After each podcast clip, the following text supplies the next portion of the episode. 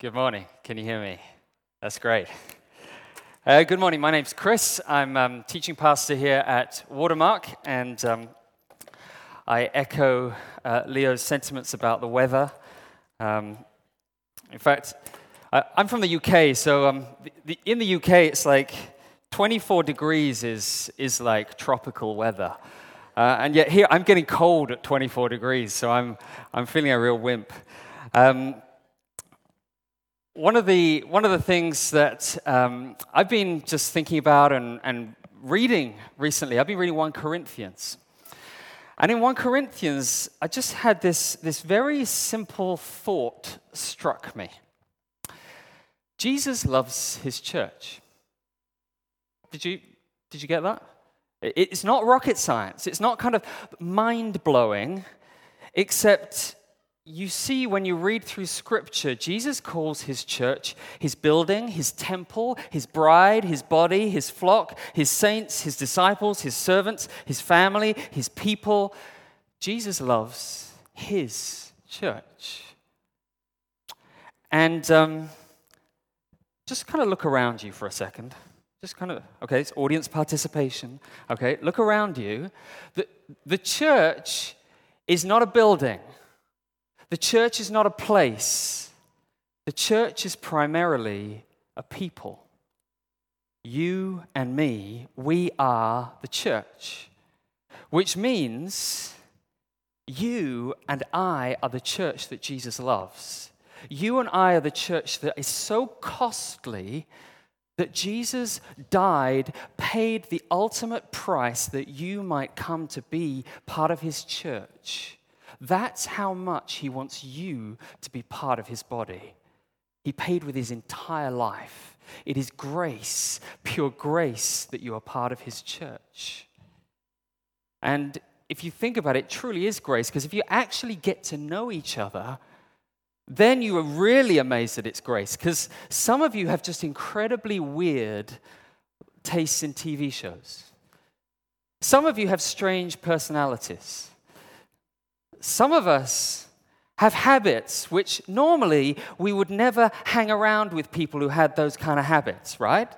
They're not the kind of people you'd always choose to hang out on a Friday night with. But Jesus died that you and I might be part of his body. He says he loves his church. Um, some people say, I love Jesus, but I don't like the church. That's a bit like saying, I like you, but your body is really ugly. You know, that, that, that's not nice, right? That's not the way you love the church. And yet, Jesus says the church is his plan A. You know, in, in the Bible, it's not his, he doesn't have a plan B, right? The church is his plan A. And all through the, the New Testament, 90 times out of 114 times, whenever the word church is mentioned, it's all about the local church. All about the local church. So the question that kind of kept coming back to me was if Jesus loves his church that much, how much do I love his church? How much do I love this church that he's brought me into? And today we're, we're kind of talking about membership. And if this is your first time and you're a, a visitor here, you're just really welcome. You kind of listen in to the conversation that we want to be having. Um, and really, I just, I, I mentioned last week, but I'm just so aware that membership is something we as a church have not really talked about well. We haven't done well at all, I think. We've done it since, we've done it since right at the beginning, and yet I think some of you, I mean, I know that we haven't done it well because some of you are like saying, I'm not sure whether I am a signed member of the church or not. Let me just check. Did I sign that thing? That may, okay. And I've been talking to some of you, so I know that this is the case, which shows that actually we want to make what it means to be a member more meaningful in the church. And so that's what I want to kind of be talking about today, looking at the Bible. We're going to be having some uh, membership classes coming up, and we just really want everyone to be engaged with this. Um, many churches practice membership, and it's kind of becomes this like exclusive little holy club for holy, really holy people. I don't know if you've been in those kind of churches. You know, I've also seen other churches where they do kind of membership, and it's like they, they lower the bar so low to be a member that kind of anyone can just kind of walk in and suddenly they're kind of the member of the church. And yet, when you look at scripture, Jesus never lowers the bar for what it means to be a disciple of his. Uh, in fact, Jesus lost followers because he wouldn't lower the bar. And the church actually grew because he wouldn't lower the bar. And he didn't, he, didn't, he didn't say, okay, you've got to kind of meet up to this standard to be a member of the church. He said, no, I have met the standard. Now I want you to follow me and walk with me in your brokenness, in your sinfulness, and realize that I am going to lead you to walk as I call you to be as part of my people. So here's why I think we just need to be talking about membership. Because um, as a church, I think just even what Jeremy was sharing, uh, one of the most amazing things I see is we're, we're really a community who serves together, who, who really tries to, to value each other, engage in each other's lives, and it's just amazing to see. I could tell you many stories of what I'm seeing. But I also notice some other things. I notice that sometimes when difficulty or struggles come, when it comes to just kind of moving away, sometimes people just slip out of the back door. And you're like, oh, where was that person? And they're like, oh, they left like two months ago. And you're like, but as a family, we want to be able to walk with you in that. We want to be able to send you. That's a great time for us to, to pray for you together. And if we don't see that that's part of being a family, you know, we, we, have missed something of what it means to be church. You know, some of us um, don't know exactly what we believe and why we believe. I, I don't know if you, um, I, I did an iTunes update this last week. Do you know when you get the iTunes update and they give you all the, the new terms and conditions? How many of you actually ever read them? Or do you just click agree? I, like, I have never read a single one of those iTunes. Now, Alfie told me, like, I have no idea what I'm signing up to. No idea.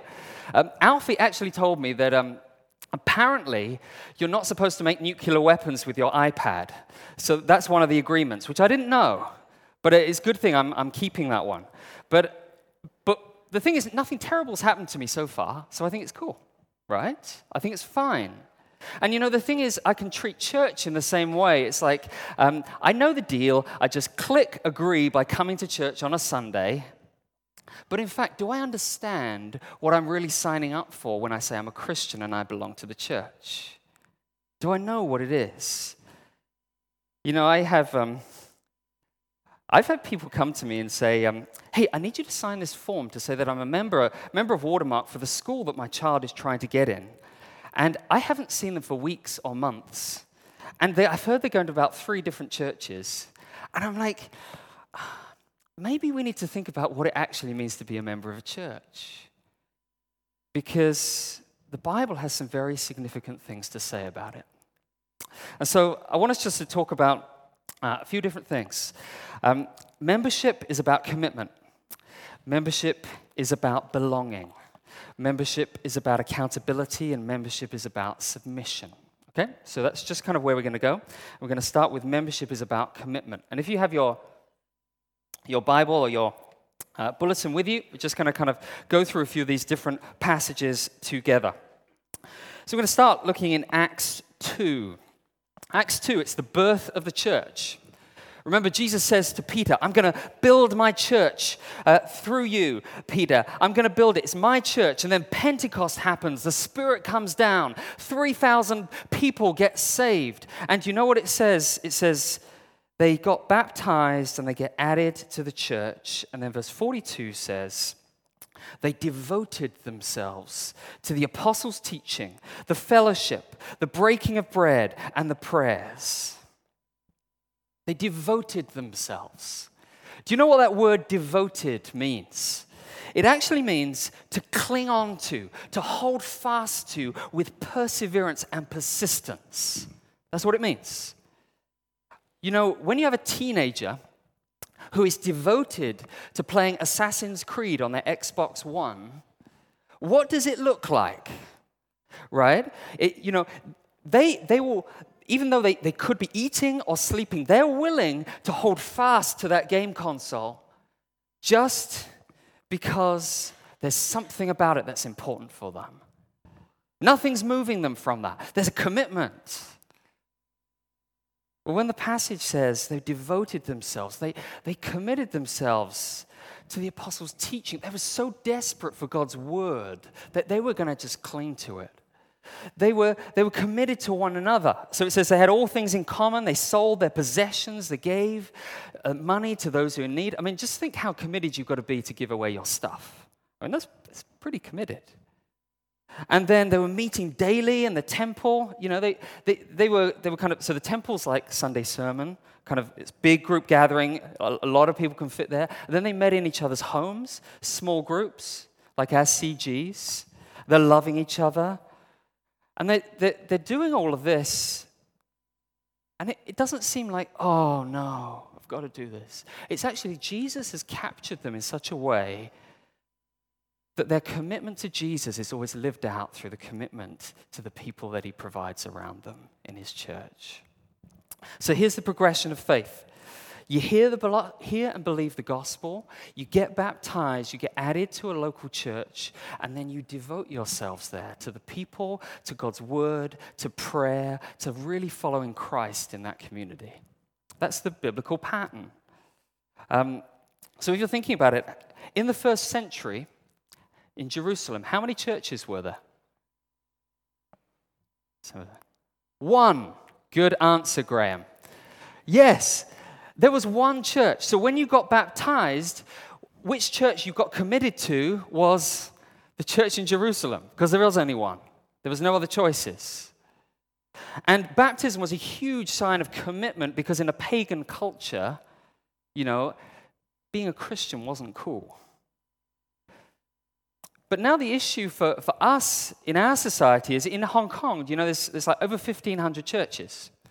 And when you get baptized, you get brought into God's universal church, and you're a believer, but you need to learn where do I express that, my identity in Christ, in a local church body? Where do I do that?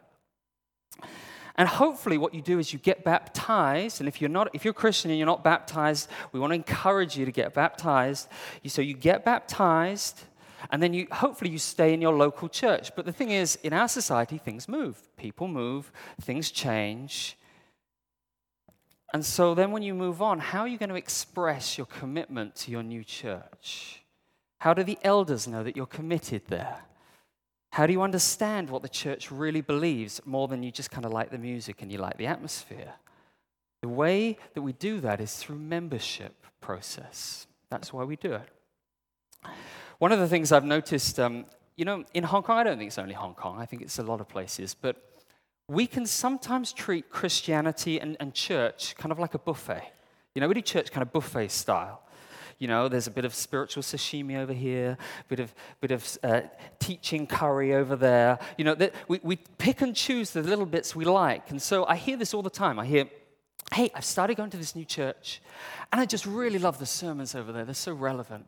But the community is not great there. I love going to that church because they have great community over there. So I want to get engaged in that community group there. And then sometimes my friends invite me to another church, and I love the music there. Right? We're doing church spiritual buffet style. And the question is where has God called you to love the church, not just to date the church? Are you there to give or are you there to get? The call of membership is to stop dating the church and to settle down and marry her, if I can use that analogy. Right?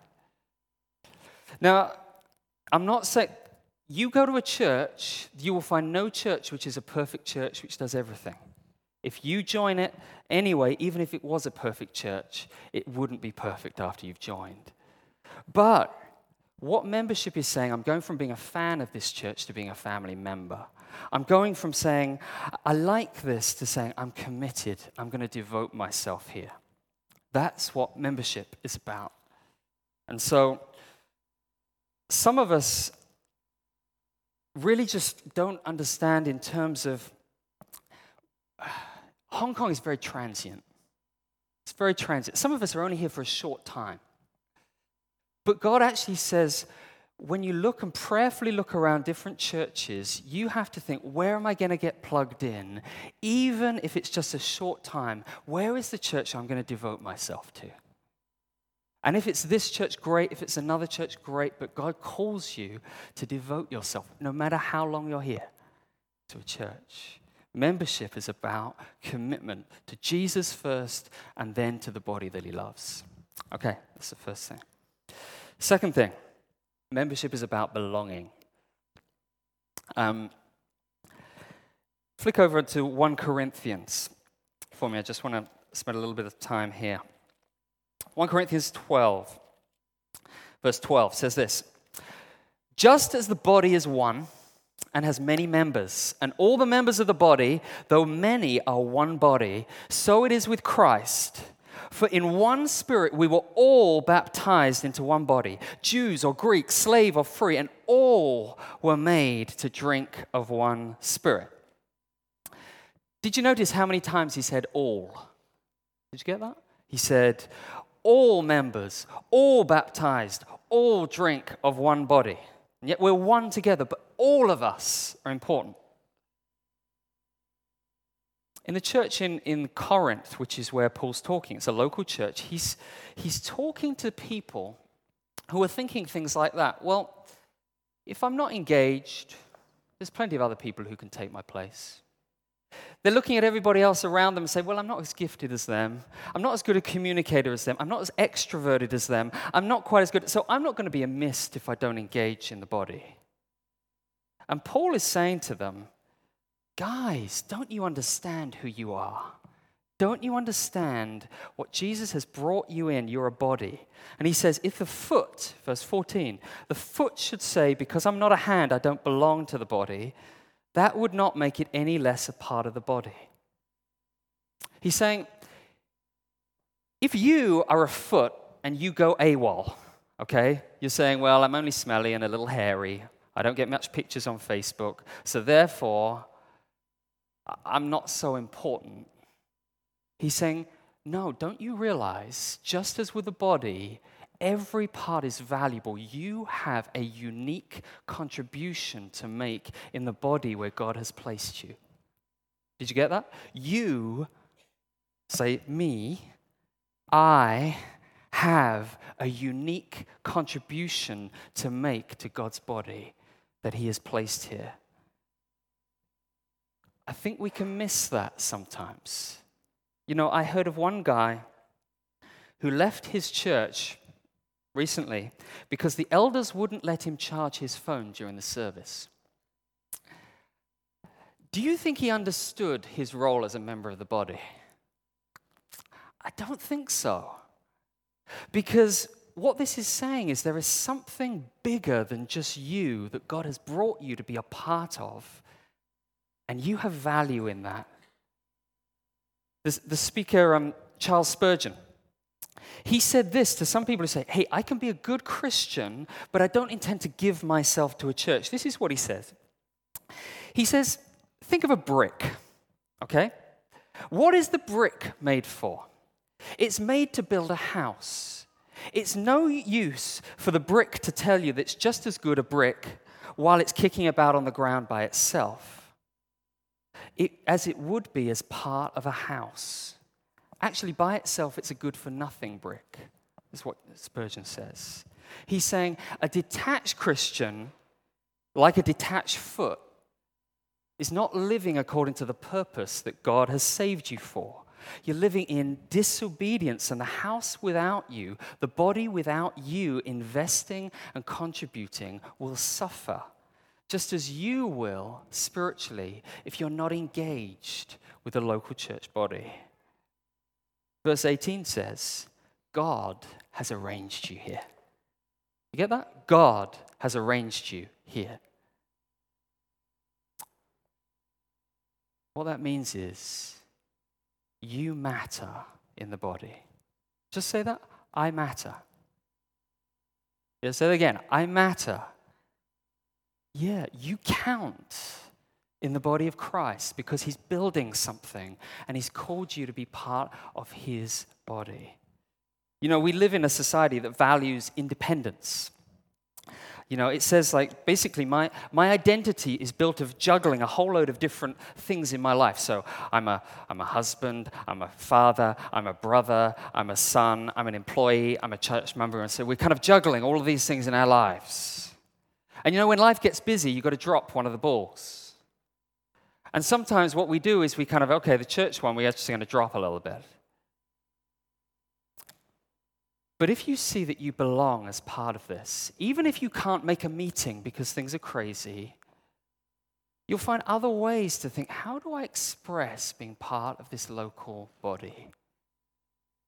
Don't underplay God's design in having you here for however long He has placed you here. And if this is the church that you feel God has called you to be, then God says, I have placed you here not to be detached, but to plug in. You matter. What that also means is this it's not just belonging here means you are valuable, but it also means that we have responsibility towards each other. Do you know that the Bible has over 50 one another statements? Love one another, carry one another's burdens, forgive one another, a whole lot of different things. And yet, those one another's are not just about kind of serving occasionally, although that's great. In verse 25 in the passage, which I didn't read there, it says you've got to care for one another as a family, as a body who's responsible for one another. You know, that's how we flourish together. Do you know the, the difference between being a babysitter or just leading in the kids' ministry and being a parent? Okay? What's the difference? You know, I've done babysitting before. I've done kids' ministry before. You know, you, you do your, your task, you, you, you play with the kids, you do whatever, you teach them, and then and you kind of hope they just don't kill them, kill each other or anything like that. And then at the end of the day, you just kind of hand them back and then your job's done and then you and then usually what you do is you just complain about the parents of like hey shouldn't they have brought up their kids a bit better because it was such a nightmare for me doing that and and that's that's how you do it but if you're the parent you have responsibility and i've talked to many of you as, as new parents there's this just incredible joy when you have a new child but also a credible sense of wow i'm responsible for this and now that child you view very differently than if I'm just the babysitter, right? They're your family. You have a responsibility. And so, in the same way, Paul is talking about here the way that we see each other. If you see yourself so interconnected, is we belong and therefore we're responsible for each other which means things like if you lead a CG, I mean, just here's an example. I don't know if you've ever led a Bible study in a CG, or ever you've actually just turned up to your CG, your community group. The difference is often the amount of prayer that you pray when you're actually leading the study compared to if you just turn up is quite considerable. You know, if you just turn up on a Sunday morning and it's just kind of, hey, uh, whatever, and if you're preaching, the amount of prayer and the amount of thought that you're talking about it is different, right? If you see yourself as a member of the body with responsibility to each other, then when you come on a Sunday, how much are you praying for our time together? Not just, oh, I hope I hear a good sermon. Or when you meet to the community group, and are, are, you praying that God would be there, present, because you see it's us together? It's not just one or two people who's doing everything and I'm just going to turn up. Do you see that? That's what members see. We belong, we're responsible, we all matter in this. If someone doesn't show up in your CG for five weeks or in the service, do you just a fan will say, "Oh, it's a shame I haven't seen them for a while. A family member will say, Hey, let me give them a ring. Let me see how they're doing. Do you see the difference? That's what membership is about. It's about commitment, it's about belonging. Thirdly, it's about accountability. There's another verse on your, um, on your sheet which we didn't read, but I'd like to just um, read it to you now. Hebrews 3 verse 12. Again, this is written to a local church. He says, Take care, brothers, lest there be in any of you an evil, unbelieving heart leading you to fall away from the living God. But exhort one another every day as long as it's called today, that none of you may be hardened by the deceitfulness of sin. Did you get that? Exhort one another every day as long as it's called today. You know, the, the context that this is written in is, is a, a, local church where things have been tough around them. And some of the Christians are looking around at, at, at the society and they're saying, maybe it would be easier for us if we kind of became Jews rather than just stayed as Christians, because Jews get an easier ride in society. And there's this temptation for them to kind of go easy on the Jesus stuff and just fit in with the crowd. And the author of Hebrews is saying to them, guys, you need to help each other with this. Like, does anyone ever feel that pressure at work, the pressure in family to just dumb down your relationship with Jesus? Anyone feel that? Because this passage says sin is deceitful. It can twist you. It creeps up on you like a persuasive salesman trying to sell you a handbag or a new drone, and you can't afford it, but before you know it, you've, you're taken. You're in. And the author of Hebrews says, listen, that responsibility for each other means you are going to exhort each other to come back to Jesus. What that means is, exhort means urge, implore, encourage. Say, hey, I'm with you. Come on, let's run this race together. That's what it means. In Watermark, our community groups are really where we want to encourage that to take place. Because I don't know about you, but I'm always tempted, you know, prone to wander. Prone to wander. Anyone else prone to wander? Graham is. Good, this one. All the rest of you, I need you to talk to me. But you see, that's, that's what we're like as a community. Because, you know, the number one thing that turns non Christians off Christians and of Christianity is actually Christians. You know that? Christians who, who say, hey, I go to church, I do all these things, but then actually all through the week they're living a life which has no bearing on how the gospel is changing them. And the thing that people keep telling me again and again oh, Christians, you're just hypocrites. And you know, yes, we are all, everyone is a hypocrite actually, but I don't want to be pursuing hypocrisy. I want you to help me to live faithfully.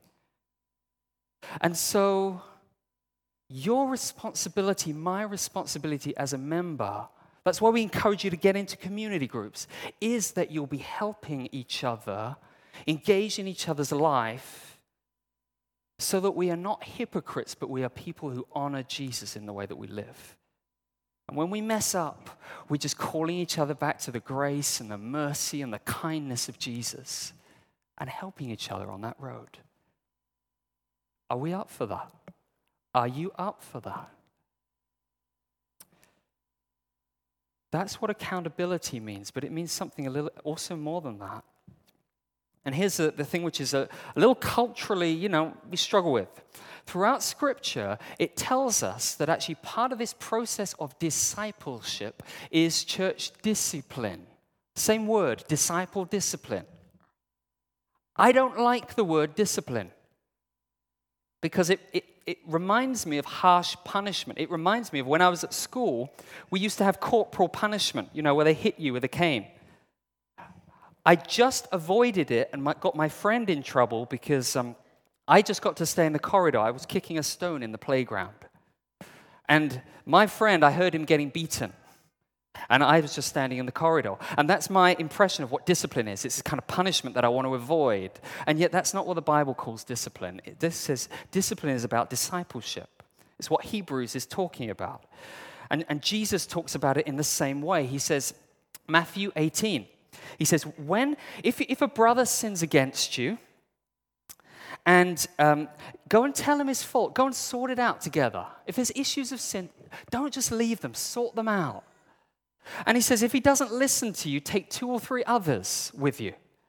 And so it's not a kind of he said, she said kind of thing. No, like do it as a community.